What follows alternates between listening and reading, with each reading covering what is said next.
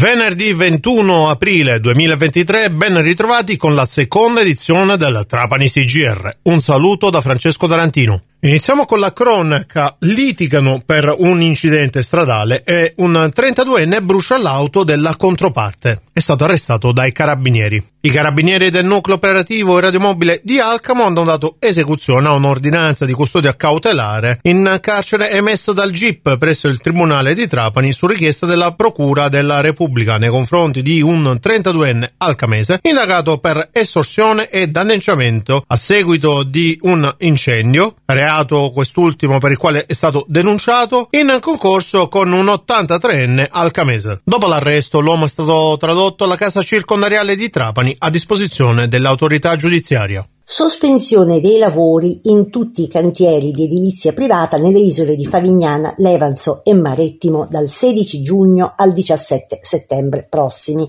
La scelta è stata motivata dal sindaco per garantire sicurezza e tranquillità di residenti e turisti durante la stagione estiva. Sono esclusi dall'obbligo di sospensione cantieri relativi a opere pubbliche non rinviabili, lavori di manutenzione interna che non comportano presenza di impalcature, occupazione e deposito di materiali in luoghi aperti al pubblico e lavori edili di estrema urgenza per la salvaguardia della pubblica incolumità.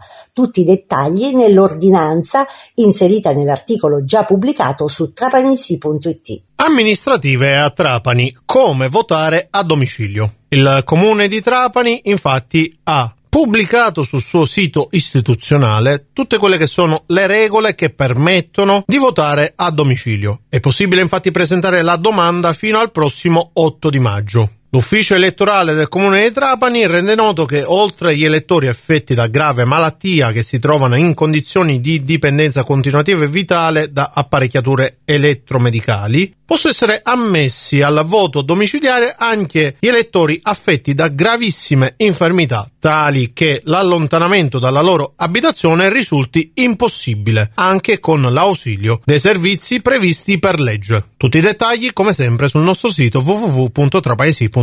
Infine vi segnaliamo la campagna Mare Aperto 2023. 3 navi della Marina Militare sosterranno a Trapani. Dal 23 al 25 aprile, infatti, saranno aperte alle visite dei cittadini.